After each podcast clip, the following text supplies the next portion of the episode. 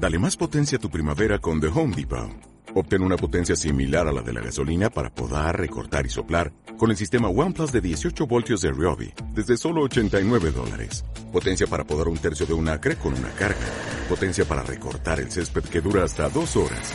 Y fuerza de soplado de 110 millas por hora. Todo con una batería intercambiable.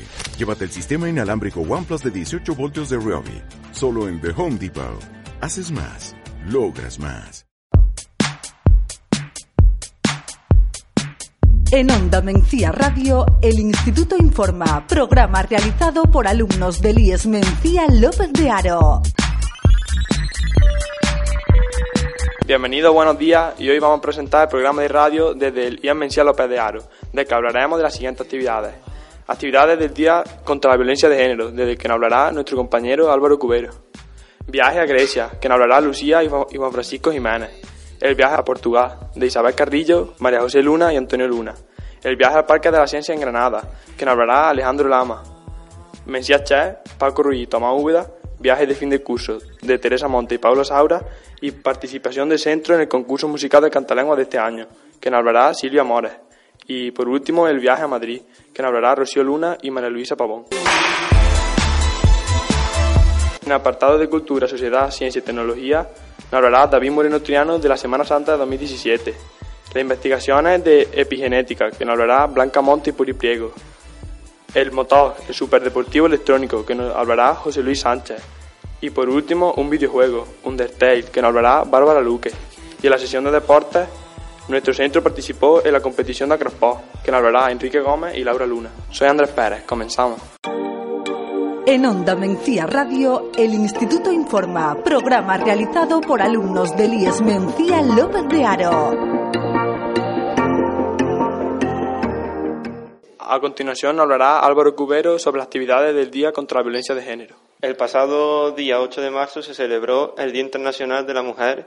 Para celebrar este día, nuestro instituto organizó una serie de actividades y exposiciones.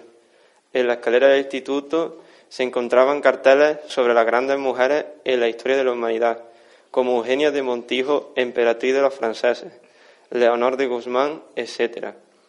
En la entrada también podíamos observar un tablón con murales sobre las grandes mujeres y la literatura, realizado por alumnos de primero.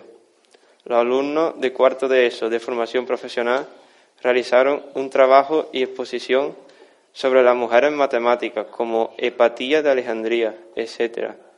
Los alumnos de francés de cuarto de ESO también quisieron colaborar y realizaron trabajos sobre las mujeres francesas más influyentes de la literatura. Gran parte de los alumnos del IES Mencía López de Haro colaboraron en esta labor aportando trabajos. Este tipo de iniciativas ayudan a fomentar la igualdad entre los más jóvenes. Onda Mencía 107.6.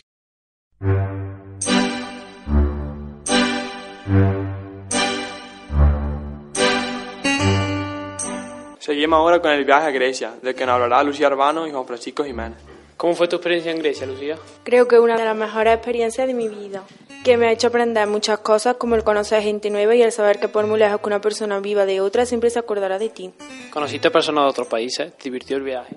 Sí, y todos éramos muy amigos. Me quedaba asombrada al ver lo bien que hablaban inglés.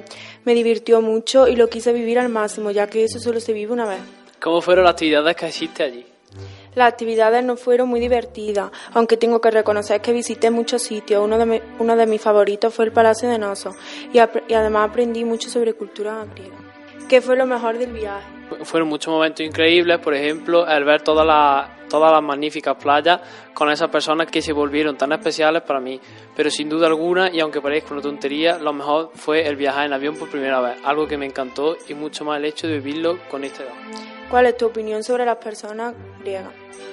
Tengo que decir que no estuve con muchos griegos, pero lo poco que vi de ellos me pareció perfecto. Se veían personas muy simpáticas y serviciales. La verdad es que volveré a visitar Grecia cuando sea mayor. ¿Qué fue lo peor del viaje? El peor momento fue el día cuando tenía que decir adiós a mis nuevos amigos. Nosotros hablamos a través del cristal del aeropuerto y a ellos también. En ese momento sabía que era la última vez que volvería a verlos. Muchas gracias. A continuación vamos a hablar sobre el viaje a Portugal, que nos hablará Isabel Carrillo, María José Luna y Antonio Luna.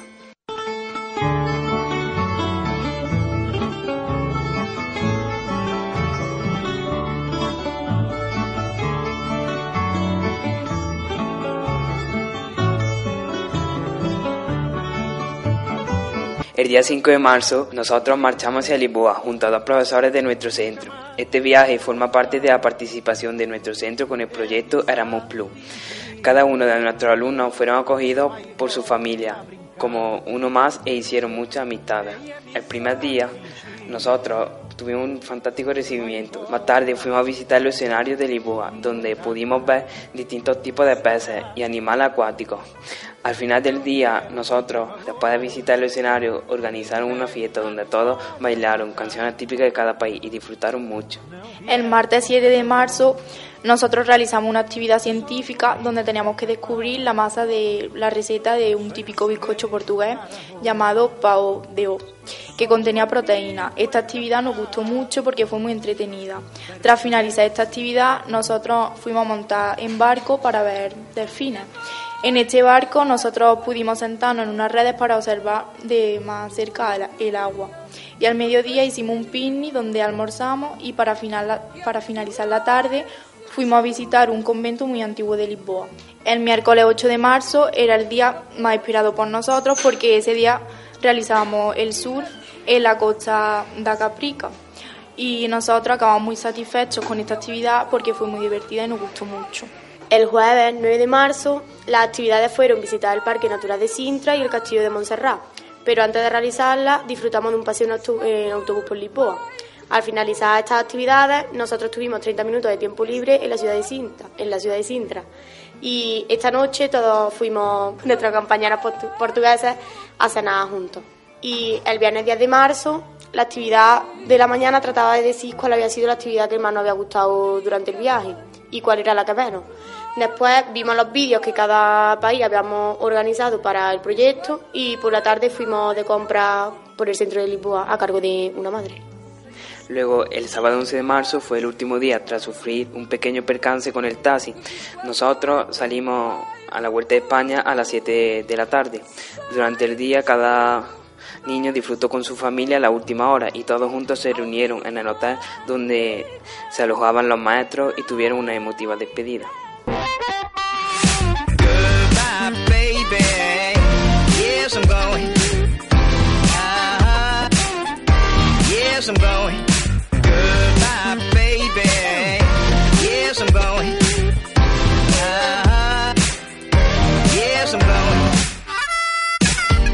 Y tras conocer cómo fue el viaje por Portugal, ahora escucharemos a Alejandro Lama, que nos hablará sobre el viaje al Parque de las Ciencias en Granada. Hola, buenos días, mi nombre es Alejandro Lama y soy el alumno de segundo de ESO A y os voy a hablar sobre el viaje al Parque de las Ciencias de Granada el pasado 15 de febrero de 2017.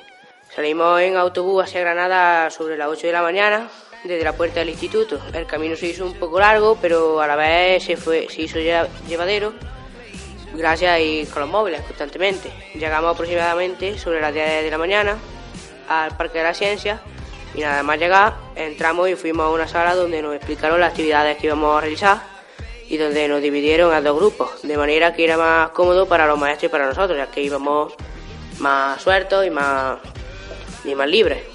A continuación nos dirigimos hacia un patio exterior donde planificamos lo que íbamos a ver primero y cada actividad que íbamos a realizar. Uno de los grupos fue primero a una nave donde vieron diferentes animaciones y experimentos relacionados con los planetas y donde vieron el planetario. Una sala donde aprovechan una cúpula para proyectar miles de estrellas y enseñar las distintas estrellas dentro de nuestro sistema solar y la galaxia, que es la Vía Láctea, y donde nos enseñaron las formas que hacían algunas de las estrellas. Mientras tanto, el otro grupo, que era donde yo estaba en un gran patio exterior donde había una especie de máquina donde se hacían experimentos con el agua, como turbinas naturales, norias, y además había la explicación de una placa solar donde se giraba y en función de cómo le diera el sol caía el agua en una fuente en mayor cantidad o en menor. Después fuimos a un mariposario tropical donde había distintas especies de mariposas y larvas. A continuación nos dirigimos hacia una exposición de dinosaurios donde pudimos ver grandes esqueletos de ellos y cómo estaban formados en la antigüedad. Después nos dirigimos hacia la torre del mirador donde se puede divisar Sierra Nevada y gran parte de Granada y también la Alhambra. Después de esto almorzamos en una gran carpa donde daba la sombra y donde había también más excursiones y descansamos para después de eso seguir viendo cosas. A continuación fuimos a un espectáculo de aves rapaces donde nos enseñaron aves de las más espectaculares como águilas y búhos reales. Seguidamente mi grupo fue al biodomo, una sala donde hay diferentes biomas y ecosistemas donde habitan animales de cada uno de ellos, de los ecosistemas, por ejemplo como la Amazonia y Madagascar. Por último, mi grupo visitó el planetario, donde a uno le llamaron la atención porque estuvo muy despistado. En general fue una excursión muy completa, donde aprendimos mucho sobre diferentes cosas de distintas áreas y donde pasamos un gran día con nuestros compañeros. Y para colmo, cuando volvíamos vimos a equipos ciclistas de la Vuelta a Andalucía. En general, que para repetirla con los próximos cursos. Muchas gracias, Alejandro.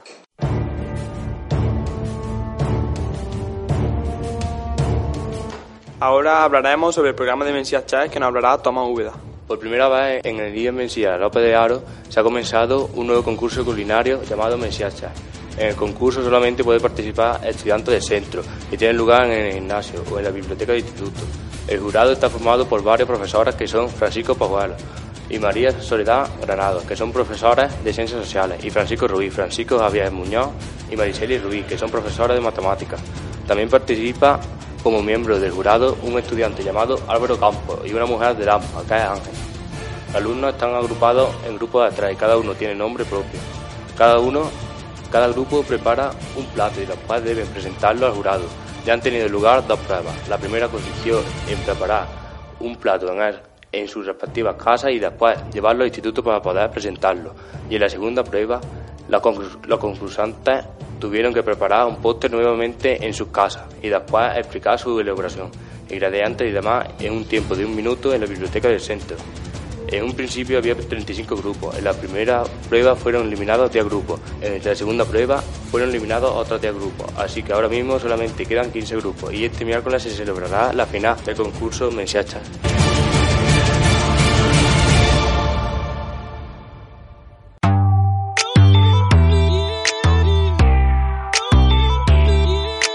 En Onda Mencía Radio, el Instituto Informa, programa realizado por alumnos del IES Mencía López de Haro.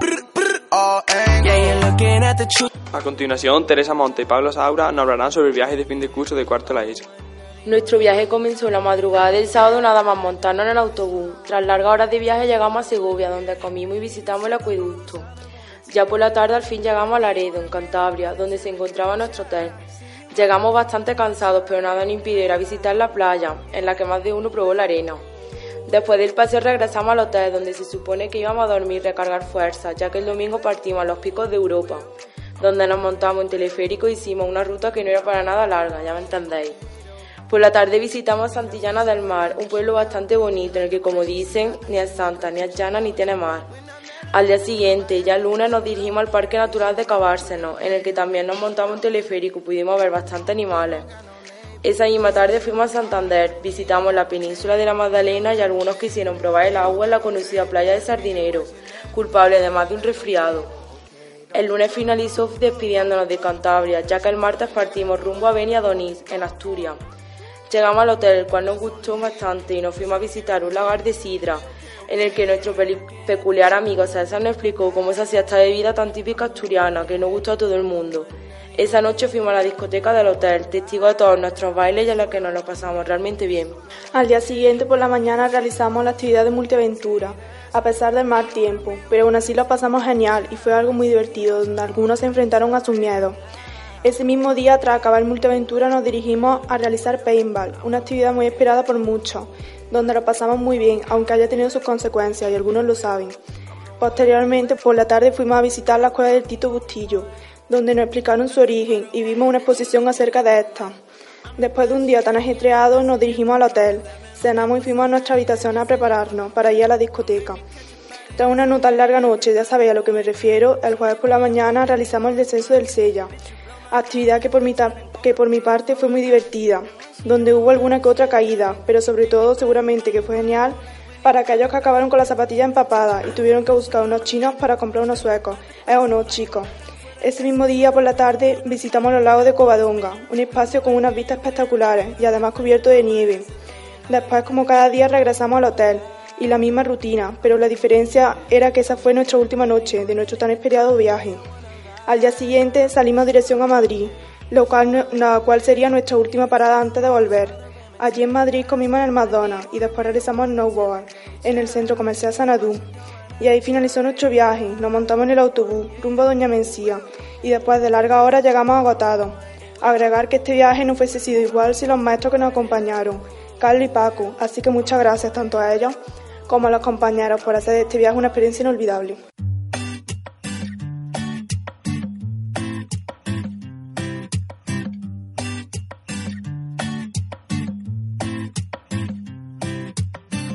A continuación, Silvia y Cristina nos hablarán de la participación del centro en el concurso musical de Cantalengua de este año.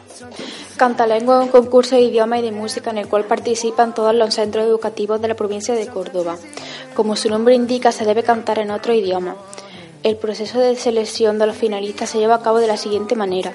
Cada instituto envía unos vídeos de las actividades, hasta un máximo de 3, y el jurado elige entre las 3. Las canciones que participarán en la gala final, en un teatro de Córdoba. Nuestro centro participó el año pasado con 3 canciones, siendo elegida una de ellas, L'Essenziale, una canción en italiano, para la categoría en directo. El año pasado nuestra actuación en directo recibió el segundo puesto en dicha categoría. Este año participamos alumnos de primero a cuarto de la ESO, y de las 3 canciones que hemos presentado a concurso nos han seleccionado con 2, Ni Lubas Bar en serbio en la categoría de directo y Je te paume en francés en la categoría de karaoke. Nije Lubas Bar trata sobre una ruptura, mientras que Je te paume habla sobre la leyenda del rey Arturo. Para prepararnos bien, ensayamos todos los recreos, los viernes por la tarde, y como la fecha de la final se acerca, tenemos 2 ensayos generales los 2 próximos domingos. Cada participante podrá llevar un acompañante a la gala final. Independientemente de que ganemos o no, lo importante es participar y disfrutar de la experiencia. En Onda Mencía Radio, el Instituto Informa, programa realizado por alumnos del IES Mencía López de Haro.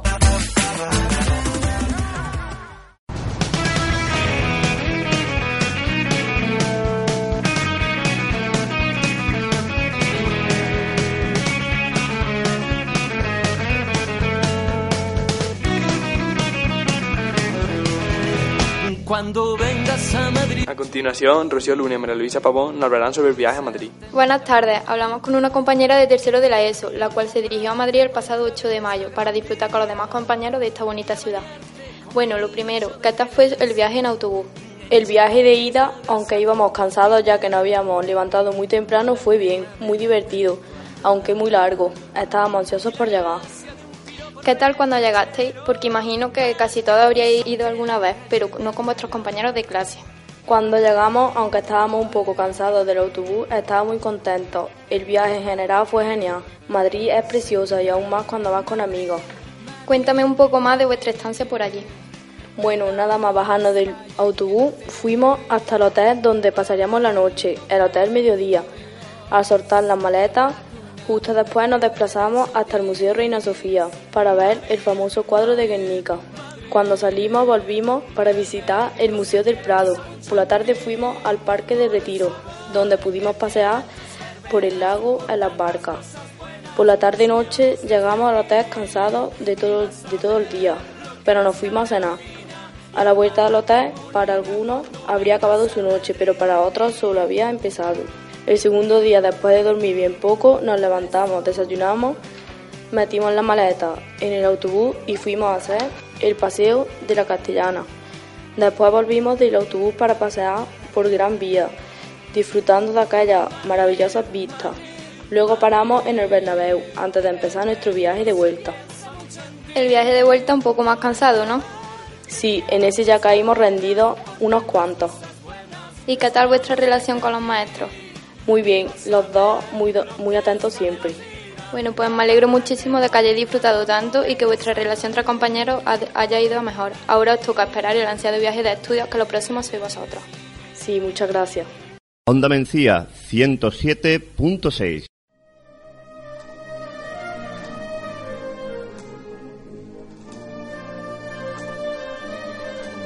Ahora David, Rubén y Javi nos hablarán sobre la Semana Santa de 2017. Domingo de Ramos, procesiona la cofradía de nuestro Padre Jesús en su entrada triunfal en Jerusalén.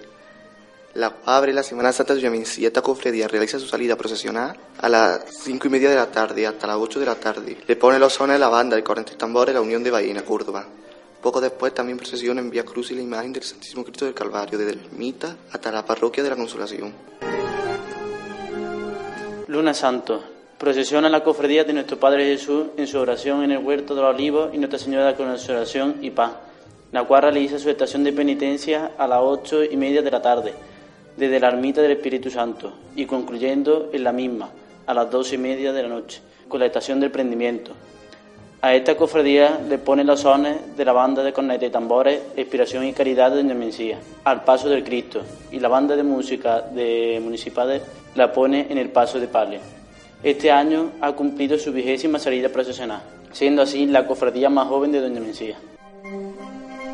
Martes Santo. Procesiona la cofradía de nuestro Padre Jesús cautivo y Nuestra Señora de la Estrella, la cual realiza su estación de penitencia desde la iglesia vieja a las 8 de la tarde hasta las 12:30 de la noche, concluyendo dicho desfile en el mismo lugar. A esta cofradía le ponen sones la agrupación musical Columna y Lágrimas Baeza, en el Paso de Jesús cautivo, y la banda de música Hastia Gitana en el Paso de Palio de la Virgen de la Estrella. Dicha cofradía ha sido la que más ha innovado a la Semana Santa, haciendo que la Semana Santa de Doña Mencía pueda tener un gran nivel artístico. Este año la imagen de Nuestra Señora de la Estrella ha cumplido su 10ª salida procesional. Miércoles Santo. Procesiona la cofradía de San Juan Evangelista y Santa María Magdalena, la cual procesiona por la tarde, realiza su estación de penitencia desde la ermita del Espíritu Santo, con el acompañamiento musical de la banda de cornetas y tambores de la Inspiración y de la Caridad. Es peculiar que a la salida se interprete el himno de Andalucía. Horas después, la cofradía del Calvario y María Santísima Mayor Dolor, María Magdalena y San Juan Evangelista, que desde las 12 de la noche, que después de su ermita hasta la ermita del Espíritu Santo, en riguroso silencio. Jueves Santo. La cofradía del Santísimo Cristo, amarrado a la columna, realiza su estación de penitencia desde las 8 de la tarde, recorriendo las calles más céntricas, desde la ermita del Espíritu Santo hasta las 12 de la noche, acompañamiento musical por la banda de cornetas y tambores del Cristo del Calvario de la localidad. La cofradía acompañada por la cofradía de evangelistas y pregoneros, y por las figuras bíblicas. En la recogida se realiza el acto del lavatorio de manos de Poncio Pilato. La cofradía posee una banda de tambores y timbales. La cofradía de Nuestra Señora de los Dolores realiza su tradicional estación de penitencia por las calles del pueblo desde las 8:30 de la tarde hasta las 12:30. Es acompañada por la banda de música Benito Ortega de la localidad de Valdepeña, Jaén. Es la dolorosa más antigua de la localidad. La cofradía acompañada por la cofradía de Apóstoles. Viernes Santo. Cofradía de nuestro Padre Jesús Nazareno y Nuestra Señora de la Amargura. Su estación de penitencia comienza a las 6 de la madrugada y se recoge a las 11. El acompañamiento musical del Cristo es la banda de cornetas y tambores del Rescate, Torredón Jimeno.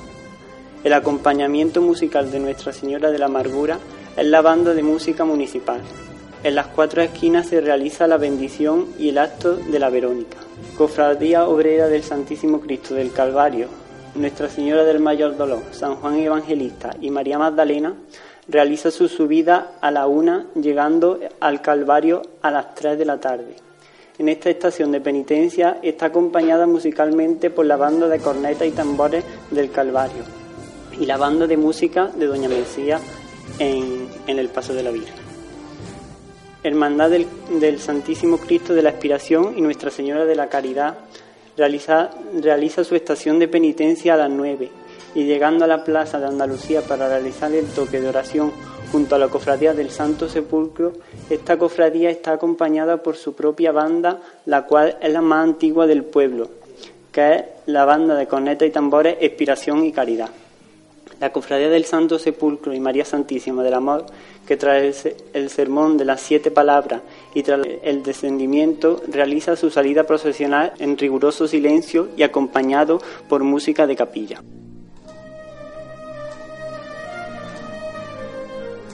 Sábado Santo. La cofradía de Nuestra Señora de la Soledad y Esperanza, que realiza su salida a las 7:30, termina su estación de penitencia a las 12, culminando con un bailazo en el campanillero y bengala. La acompaña musicalmente la agrupación musical Virgen de la Soledad.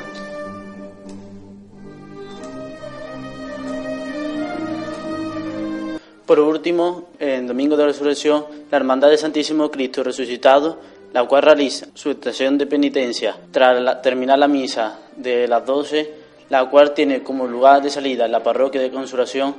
Dicho desfile es acompañado por la agrupación musical El Carpio. Hay que reseñar que esta cofradía, el paso es portado por las mujeres. Escuchas Onda Mencía Radio, la emisora municipal de Doña Mencía, en la 107.6.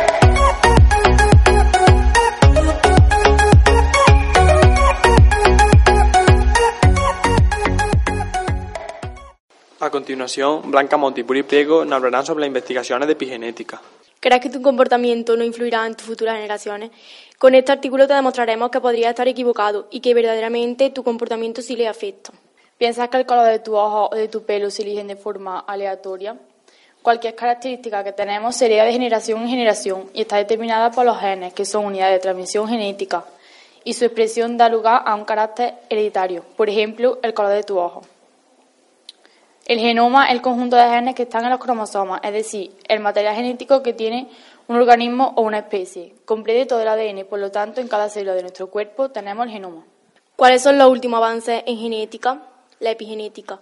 Según el medio en el que estés, tus genes pueden verse afectados, pero siempre manteniendo intacta la secuencia de tu ADN. Conrad H. Waddington, en 1942, fue la primera persona que habló sobre la epigenética, es decir, el estudio de la relación de genes y el ambiente, el cual condiciona la expresión de dichos genes.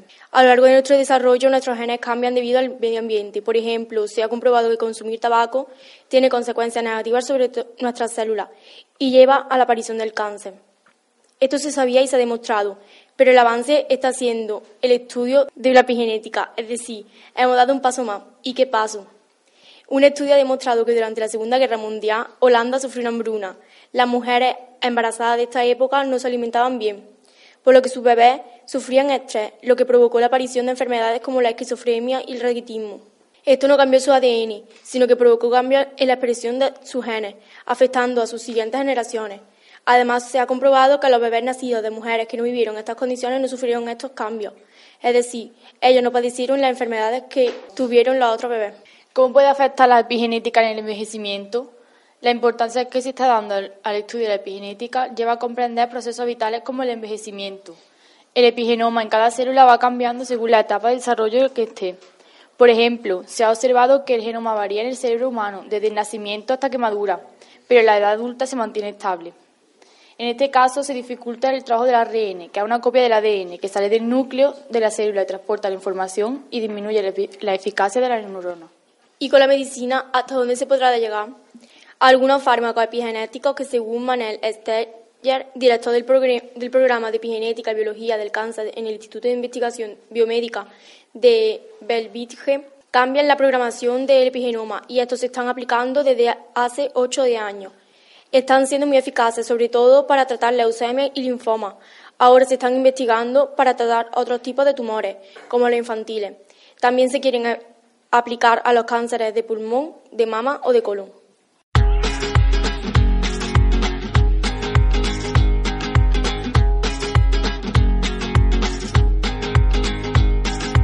A continuación, en la sesión de motor, José Luis Sánchez nos hablará del superdeportivo eléctrico.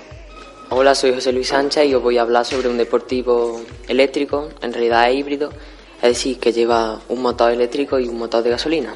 Bueno, pues ¿cuántos de ustedes no han escuchado de BMW? Pero en realidad sabemos qué significa BMW, cuál es su historia. Bien, no tratemos de adivinar, ya que el anagrama BMW se escribe Bayerische Motorenwerke, lo que es igual en español a fábrica de motores bávara. BMW es un fabricante de motos y coches, pero también lo es de bicicletas. La empresa se fundó en 1913 como fabricante de motores de aviones, lo cual es la razón por la que el logotipo de BMW sea la representación de una hélice girando en el cielo azul. Sus comienzos fueron algo tristes debido a la guerra, pero se relanzó a mitad del siglo XX. Hoy en día BMW es una marca de alta gama y, como no, se está metiendo dentro del mundo del coche híbrido. Su mejor ejemplo es el BMW i8. El BMW i8 impresiona. No llega ni a la cintura de un adulto mediano, lo cual lo hace ser más aerodinámico y su peso, unos 1.500 kilos, lo hace ser una bala. Todo esto debido a su carrocería de carbono. En resumen, por fuera una nave espacial, pero no deja atrás el interior, típico de una película del espacio. Su tecnología es innovadora. Pero ahora lo importante es su motor. Porta un 3 cilindros en línea, lo cual no es nada propio de un superdeportivo, pero ahí no está su potencia, sino en su turbo, que lo lleva a los 231 caballos, pero lo apoya un motor eléctrico de 131. Su consumo es de 2 a 3 litros, lo que es una ventaja. El motor es la mitad de sus hermanos mayores, pero con 2 motores es capaz de tener 362 caballos. La tracción en el modo Sport es trasera, ya que lleva el motor de gasolina. En el modo Copro es eléctrica y la tracción es delantera, y en el modo normal la tracción es a las 4 ruedas. Su sonido no es típico de un 3 cilindros, a él le ayuda un tubo de escape a Krapovic que lo hace rugir, y más cuando acelera a fondo con una aceleración de 4,4 segundos en el 0-100. Ahora está lo malo, su velocidad, limitada a 250 km por hora, lo cual no está mal, ya que en España el límite está en unos 120 km por hora, penado bajo multa y cárcel. Sus ayudas a la conducción son numerosas y las que tiene son espléndidas. Tiene control de crucero, advertencia de choque con vehículos, airbag, asistente de choque con peatones y muchas más cosas. Sus ventajas, lo cual tiene pocas, e inconvenientes bastantes, los voy a explicar ahora.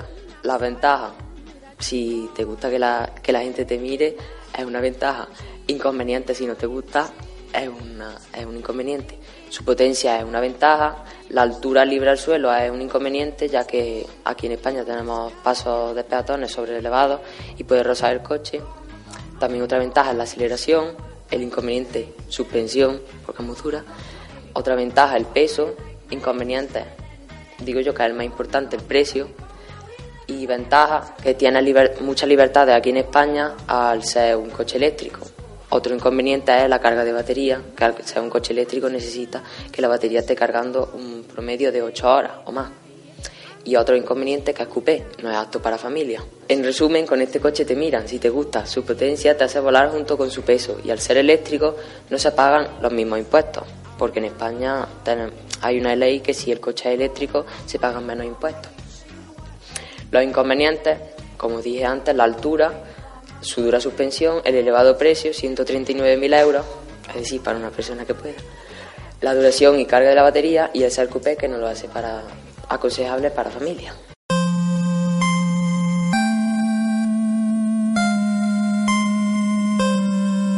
A continuación, Bárbara Luque nos hablará sobre el videojuego Undertale. ¿Te gustan los videojuegos? Fantástico, sigue leyendo para descubrir más sobre el mejor juego de rol del momento. Sobre Undertale. Undertale es un juego de rol donde no tienes que matar a nadie. Undertale fue creado por Toby Fox y fue lanzado el 15 de septiembre de 2015. La demo puede ser descargada y jugada de la página principal gratis, y el juego completo puede ser comprado en Steam. Undertale fue lanzado para Microsoft Windows y OS X en septiembre y más tarde para Linux en julio de 2016. El juego es muy popular en el momento. Historia. En el juego, los jugadores controlan a un niño humano que se caerá dentro del subsuelo, una región grande, aislada bajo la superficie de la Tierra, separada por una barrera mágica. El jugador conocerá a varios monstruos durante una búsqueda para regresar a la superficie, principalmente a través del sistema de combate.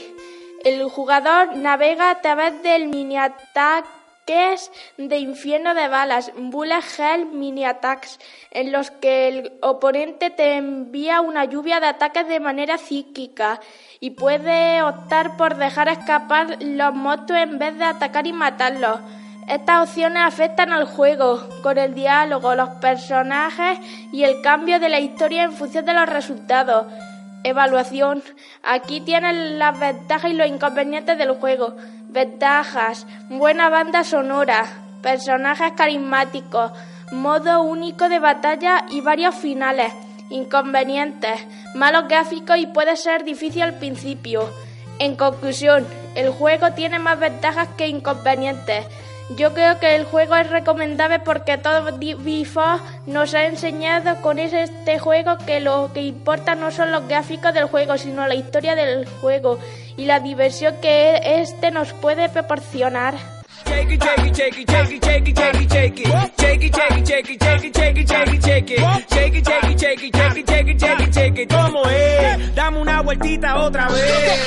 para concluir el programa, Enrique Gómez y Laura Luna nos hablarán de la participación de nuestro centro en el Acrosport. Somos Laura Luna y Enrique Gómez y vamos a hablar sobre el Acrosport. El Acrosport es una competición donde varios centros participan presentando una coreografía que consiste en la unión de pirámides con un baile. Este evento se celebra en la localidad vecina de Baena, donde el Instituto IES Mencía López de Haro ha participado en numerosas ocasiones, donde en una de ellas consiguieron el primer premio gracias a los alumnos del centro y al profesor de Educación Física, Francisco Javier Callas, por su esfuerzo. Este año, 15 alumnos de cuarto de ESO han vuelto a participar representando las Olimpiadas con ayuda de un monitor, José Capote, para ayudarnos con la coreografía y al profesor de Educación Física con las pirámides. Enrique Gómez, participante del grupo Mencía Olympic, nos cuenta su experiencia. ¿Cómo se eligieron a los participantes? Pues se realizó un sorteo donde fueron elegidos 8 niños y 7 niñas, ya que la igualdad de género sumaba puntos a la actuación. ¿Y cómo preparasteis la actuación? Ensayábamos algunas horas en el gimnasio del instituto en horario escolar y algunas tardes en el pabellón municipal de la localidad.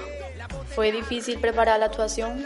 La coreografía fue un poco difícil, ya que el baile estaba realizado por un monitor profesional, pero las pirámides eran más fáciles de lo que nos imaginábamos. ¿Qué canciones bailaste? Para la entrada comenzamos con Carros de Fuego y la coreografía con Chillás de Farruko, Rockabye de Clean Bandit y Seki Seki de The Yankee. Y las pirámides con Carros de Fuego y Rockabye. Y por último, ¿cómo salió el baile en Baena? Pues como dice el dicho, la unión hace la fuerza y salió todo perfecto. Alcanzamos el sexto puesto de 19 participantes. Bueno, Enrique, muchas gracias por la entrevista.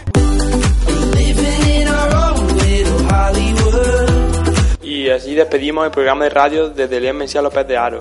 Recordamos las sesiones, la actividad del día contra la violencia de género, el viaje a Grecia, el viaje a Portugal, el viaje al Parque de la Ciencia, el concurso de MencíaChef, el viaje de fin de curso, la participación del centro en el concurso musical del Cantalengua, la Semana Santa 2017, las investigaciones de epigenética, el motor, con el superdeportivo eléctrico, los videojuegos con Undertale y la participación en la competición de acrosport del centro. Hasta la próxima.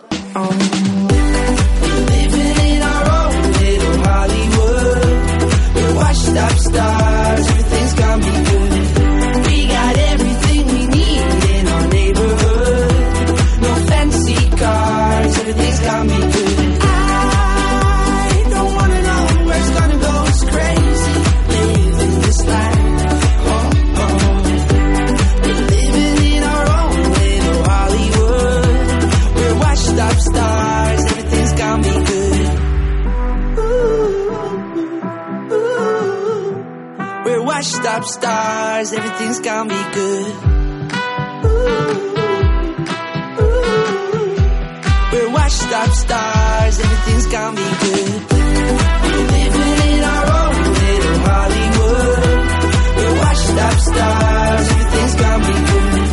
We got everything we need in our neighborhood. No fancy cars, everything's got me good. I don't wanna know where it's gonna go, it's crazy living this life. Oh, oh. We're living in our own little Hollywood. We're washed up stars, everything's gonna be good.